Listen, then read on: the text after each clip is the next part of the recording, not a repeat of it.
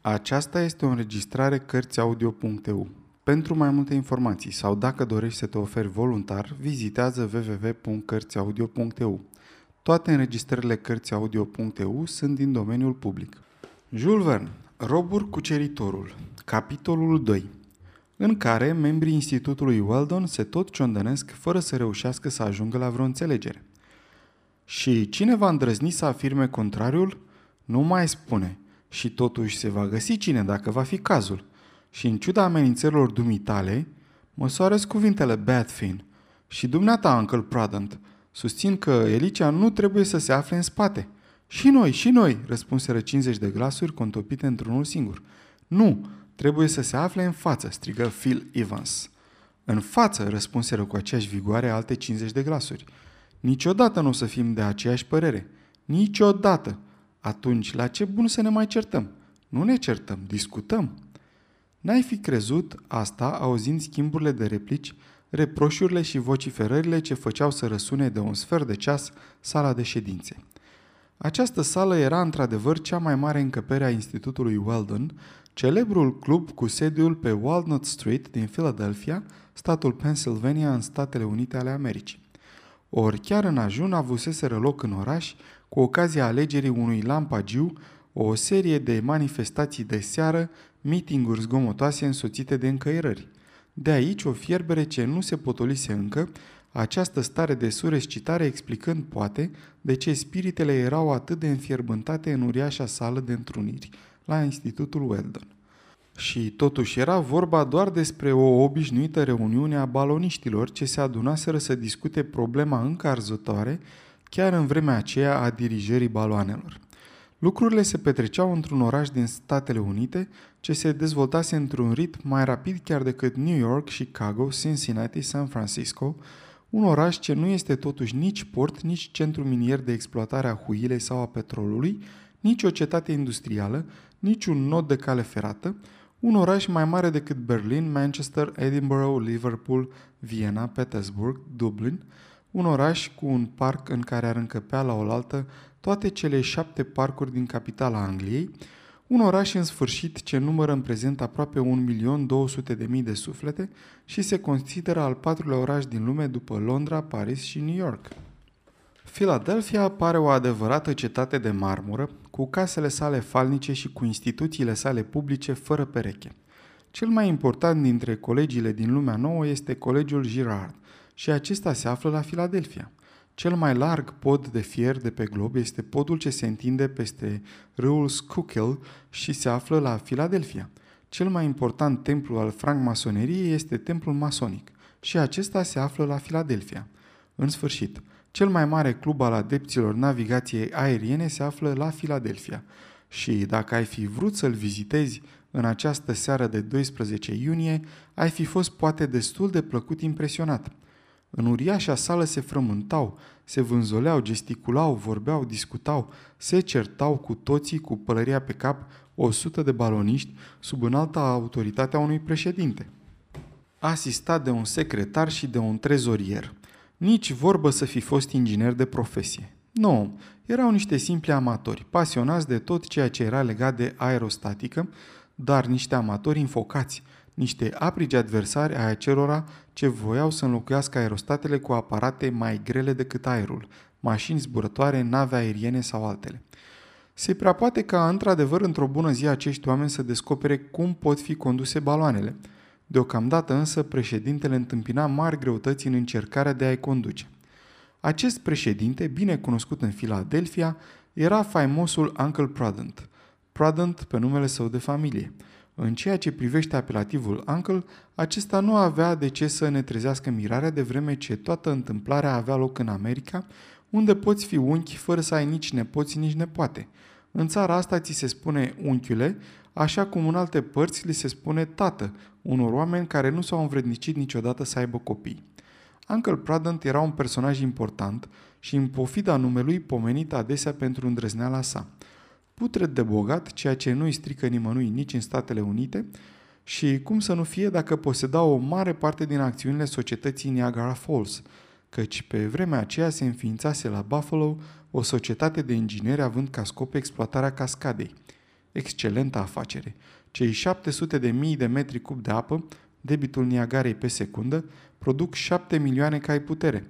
Această forță uriașă, distribuită tuturor uzinelor aflate pe o rază de 500 de kilometri, reprezintă o economie anuală de 1.500.000 de franci, dintre care o parte intrau în casa de bani a societății și mai cu seamă în buzunarele unchiului Pradant. De altfel, acesta era holtei și ducea o viață cumpătată, tot personalul său de serviciu reducându-se la valetul său Fricolin, care nu merita în niciun fel să se afle în slujba unui stăpân atât de curajos. Dar mai există și astfel de nepotriviri. Se înțelege de la sine că, fiind bogat, Uncle Prudent avea o sumedenie de prieteni, dar avea și o mulțime de dușmani, din pricină că era președinte de club, între alții, pe toți cei care îl invidiau pentru această poziție. Printre cei mai înverșunați se cuvine să-l cităm pe secretarul de la Institutul Weldon. Acesta era Phil Evans, și el foarte bogat, întrucât se afla la conducerea lui Walton Watch Company, o importantă fabrică de ceasuri ce producea până la 500 de mecanisme zilnic și ale cărei produse puteau fi comparate cu cele mai renumite din Elveția. Phil Evans ar fi putut fi socotit unul dintre cei mai fericiți oameni din lume și chiar din Statele Unite dacă n-ar fi fost funcția unchiului Prudent. Ca și acesta avea vârsta de 45 de ani, ca și acesta se bucura de o sănătate de fier, ca și acesta era de un curaj ce nu putea fi pus la îndoială, ca și acesta nu făcea niciun efort să schimbe avantajele sigure ale burlăciei pe avantajele îndoielnice ale căsătoriei. Erau așadar doi oameni făcuți să se înțeleagă, dar nu se puteau înțelege cu niciun chip. Și amândoi erau, trebuie să o spunem, cât se poate de iuți din fire, unul la cald, Uncle Prudent, altul la rece, Phil Evans. Dar care era pricina pentru care nu ajunsese Phil Evans președintele clubului? Voturile fusese împărțite în mod egal între Uncle Prudent și el. De 20 de ori la rând repetară scrutinul și de 20 de ori niciunul dintre ei nu întruni majoritatea. O situație cât se poate de stânjenitoare, ce ar fi putut dura chiar mai mult decât viețile celor doi candidați la președinție.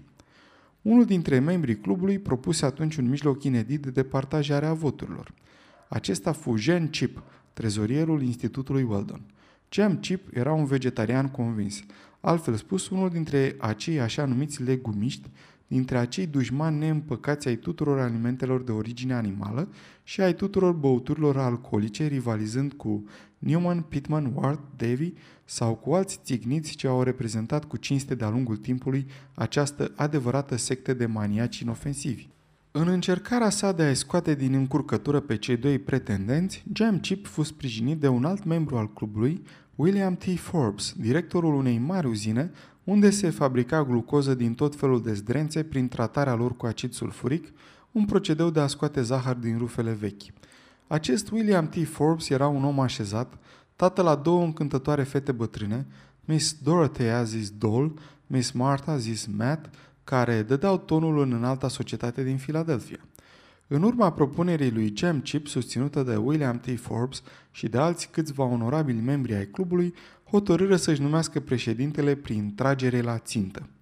De fapt, sistemul acesta electoral ar putea fi aplicat în toate cazurile în care este vorba de a le alege pe cel mai demn de a ocupa o anumită funcție.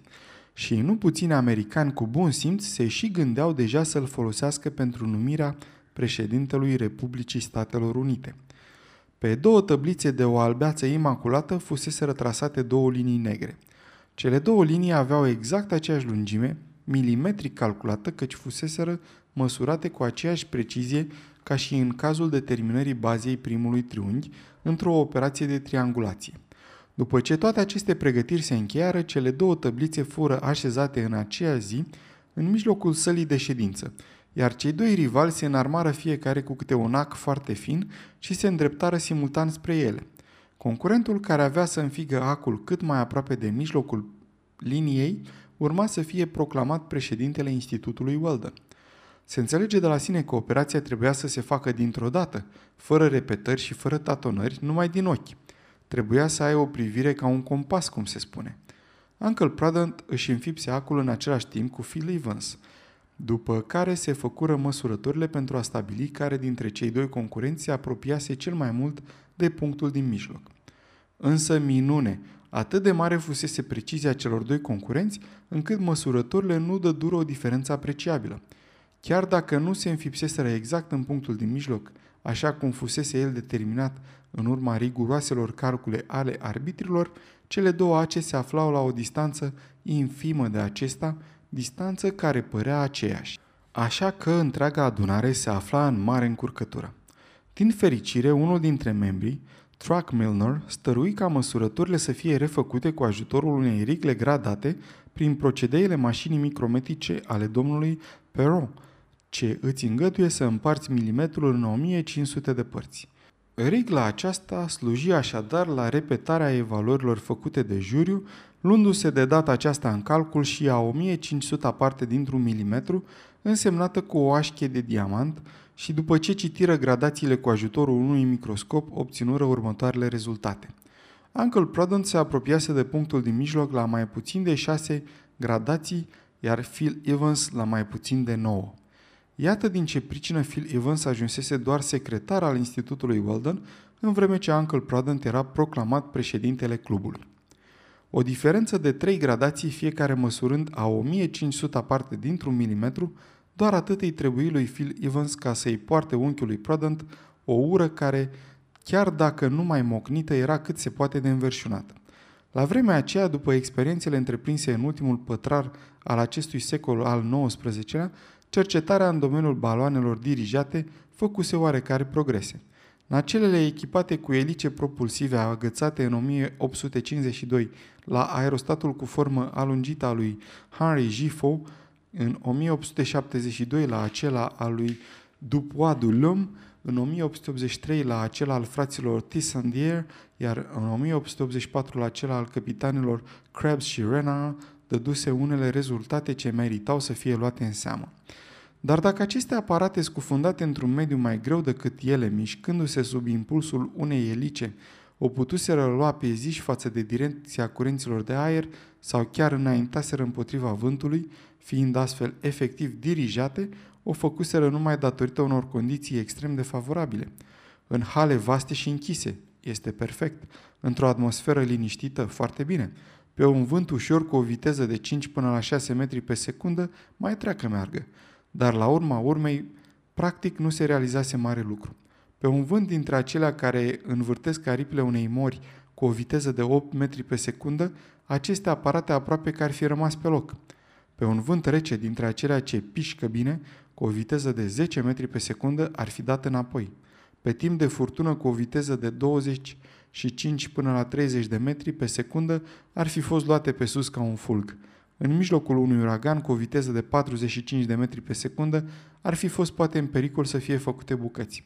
În sfârșit, târâte de unul din acele cicloane a căror viteză depășește 100 de metri pe secundă, s-ar fi făcut praf și pulbe. Era așadar lucru sigur ca și după răsunătoarele experiențe ale capitanelor Krebs și Renard, chiar dacă viteza aerostatelor dirijabile sporise puțin, aceasta era suficientă doar pentru a putea face față unei brize ușoare. De aici, imposibilitatea de a te sluji practic de acest mijloc aerian de locomoție. În orice caz, față de problema direcției aerostatelor, adică a mijloacelor utilizate pentru a le imprima o viteză corespunzătoare, în ceea ce privește motoarele, se înregistraseră progrese mult mai rapide. În locul mașinii cu aburi a lui Henry Gifford sau a acelea utilizând forța musculară ale lui Dupois de Lhomme, începuseră să apară încetul cu încetul motoare electrice – Bateriile cu bicromat de potasiu ale fraților Tissandier dăduseră o viteză de 4 metri pe secundă. Mașinile dinamo-electrice ale capitanilor Krebs și Rena, dezvoltând o forță de 12 cai, imprimară o viteză medie de 6 metri 50. Și atunci, porniți pe această cale a perfecționării motorului, inginerii și electricienii căutară să se apropie din ce în ce mai mult de acel dezideratum pe care l-am putea numi un cal putere într-o cutie de ceasornic. În felul acesta, efectele pilei electrice a capitanilor Krebs și Rena, al cărei secret nu avea să fie niciodată dezvăluit de născocitorii ei, fură depășite aeronauții de după ei folosindu-se de noi tipuri de motoare ce scădeau în greutate pe măsură ce creșteau în putere. Existau așadar suficiente motive pentru a încuraja pe adepții baloanelor dirijabile să susțină utilizarea acestora – Și totuși, câte minți luminate nu continuau să refuze să admită utilitatea practică a acestor aparate? Într-adevăr, dacă aerostatul întâlnește un punct de sprijin în aer, aparține acelui mediu în care se cufundă cu totul. Or, în asemenea condiții, cum ar putea, fiind atât de explus curenților de aer din atmosferă, să țină piept vânturilor cu o intensitate medie, oricât de puternic ar fi propulsorul său? Aceasta era marea problemă, dar nădăjdeau să o rezolve utilizând aparate de mari dimensiuni. Ori în strădania aceasta a inventatorilor de a descoperi un motor puternic și ușor, iată că americanii se apropiaseră cel mai mult de acel faimos dezideratum. Un aparat dinamo-electric funcționând pe baza unei noi pile electrice, a cărei compoziție rămânea în continuare un mister, fusese cumpărat de la inventatorul său, un chimist din Boston, până atunci necunoscut. Calculele făcute cu cea mai mare meticulozitate, diagramele întocmite cu cea mai mare exactitate, demonstraseră că, utilizând acest aparat înzestrat cu o elice de dimensiuni convenabile, se putea ajunge la o viteză de 18 până la 20 de metri pe secundă. Ar fi fost într-adevăr nemaipomenit. Și nici nu este scump, adăugase Uncle Prudent, trimițându-i inventatorului contra recipisei corespunzătoare ultimul pachet de bagnote de 100.000 de dolari din plata convenită pentru invenția sa. Imediat, Institutul Weldon se apucase de treabă. Americanul scoate iute banii din buzunar când este vorba despre o experiență cu o oarecare utilitate practică. Fondul destinat acestei acțiuni se rotunji cât ai clipit din ochi, fără să mai fie nevoie să se constituie o societate pe acțiuni.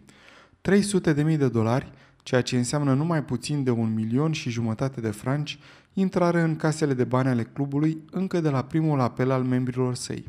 Lucrările începură sub conducerea celui mai vestit aeronaut din Statele Unite, Harry W. Tinder, rămas nemuritor prin trei din cele peste o mie de ascensiuni ale sale, una în cursul căreia se înălțase la peste 12.000 de metri, mai sus decât Gay Luzac, Coxwell, Silver, Cross Spinelli, Tissandier, Glacier alta în timpul căreia străbătuse toată America de la New York la San Francisco, depășind cu mai multe sute de leghe itinerariile parcurse de unica Nadar, Godard și alții atâția, fără a-l mai pune la socoteală și pe acel John Wise, care făcuse 1500 de mile de la St. Louis până în comitatul Jefferson, a treia în sfârșit care se sfârșise printr-o înspăimântătoare prăbușire de 1500 de picioare, aeronautul scăpând doar cu o simplă luxație la mâna stângă, în timp ce pilotul de rozie, mai puțin norocos, murise pe loc, deși se prăbușise de la o înălțime de doar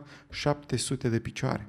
Se poate spune în clipa în care începe istorisirea de față că Institutul Weldon dusese repede lucrurile la bun sfârșit.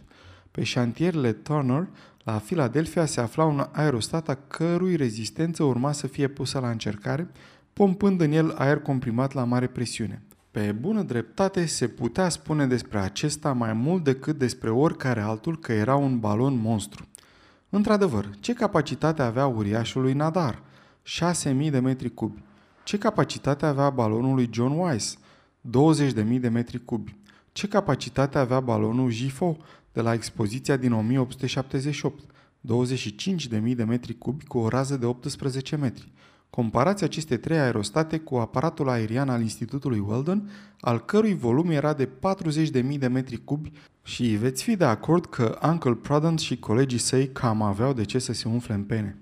Acest balon, care nu era destinat să exploreze straturile cele mai înalte ale atmosferei, nu se numea Excelsior, un nume pe care cetățenii americani îl foloseau cam prea des și cu rost și fără rost. Nu, se numea cât se poate de simplu Go Ahead, ceea ce înseamnă tot înainte, și nu-i mai rămânea decât să-și merite numele, supunându-se tuturor comenzilor capitanului său. La vremea aceea, motorul dinamo-electric era aproape în întregime isprăvit după sistemul brevetului achiziționat de Institutul Weldon. Se putea aprecia că, în mai puțin de șase săptămâni, Go Ahead avea să-și ia zborul în văzduh. Totuși, după cum se vede, nu toate problemele mecanice fuseseră rezolvate – Multe dintre ședințele clubului au fost consacrate discutării nu atât a formei eliciei și a dimensiunilor sale, cât a poziției acesteia, onorabilii membri nereușind să se hotărască dacă avea să fie așezată în partea din spate a aparatului, așa cum procedaseră frații Tissandie, sau în partea din față, așa cum făcuseră capitanii Krebs și Renault. Este deprisos să mai adăugăm că pe parcursul acestor dezbateri, partizanii celor două sisteme ajunseseră chiar să se încaiere. Grupul adepților poziției fraților Tissandie era egal ca număr cu cel al susținătorilor concepției capitanilor Krebs și Renault. Unchiul Prudent, al cărui vot era precumpănitor în caz de egalitate, Uncle Prudent, crescut, fără îndoială la școala profesorului Buridan, nu se hotărâse încă să se pronunțe. Nu se puteau așadar cu niciun chip înțelege, aflându-se în imposibilitatea de a stabili locul eliciei. Situația aceasta putea dura la nesfârșit, dacă nu cumva se hotăra să intervină guvernul. Dar în Statele Unite, după cum se știe, guvernul se ferește ca dracul de tămâie să intervină în afacerile private sau să se amestece unde nu-i fierbe oala. Și are dreptate. Aici ajunseseră lucrurile și această ședință din 13 iunie amenința să nu se mai sfârșească sau mai degrabă să se sfârșească printr-o succesiune de scene cât se poate de regretabile, schimburi de insulte urmate de schimburi de lovituri de pumni, urmate la rândul lor de schimburi de lovituri de baston, la rândul lor urmate de schimburi de focuri de revolver, când se produse o diversiune. Ușierul de la Institutul Weldon, calm și tacticos ca un policeman în mijlocul unui meeting furtunos, se apropie de biroul președintelui. Îi înmână o carte de vizită. Așteptă apoi impasibil ordinele superiorului său. Uncle Pradant făcu să răsurne goarna cu aburi pe care o folosea în chip de clopoțel prezidențial, căci nici măcar clopotele de la Kremlin nu i-ar fi fost de ajuns. Dar zarva nu încetă să crească. Atunci președintele se descoperi și liniștea a fost restabilită pe jumătate grație acestei măsuri extreme.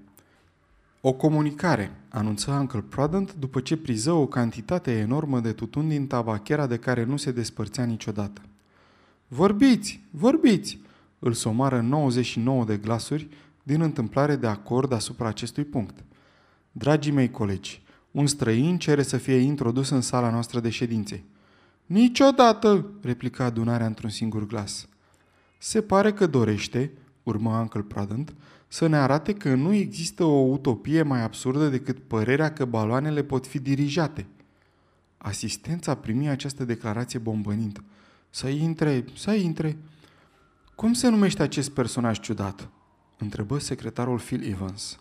Robur, răspunse Uncle Prudent. Robur, robur, robur, vui întreaga adunare. Și dacă toată lumea cerea în cor să-l vadă și să-l audă pe acest individ cu un nume atât de curios, căzând atât de repede de acord, aceasta se explica prin faptul că Institutul Weldon spera să-și descarce asupra lui tot focul mâniei sale. Așadar, furtuna se potolise pentru moment, cel puțin în aparență, căci, de fapt, cum ar putea să se domulească o furtună în sânul unui popor care expediază în Europa două-trei furtuni pe lună sub formă de vijelie. Sfârșitul capitolului 2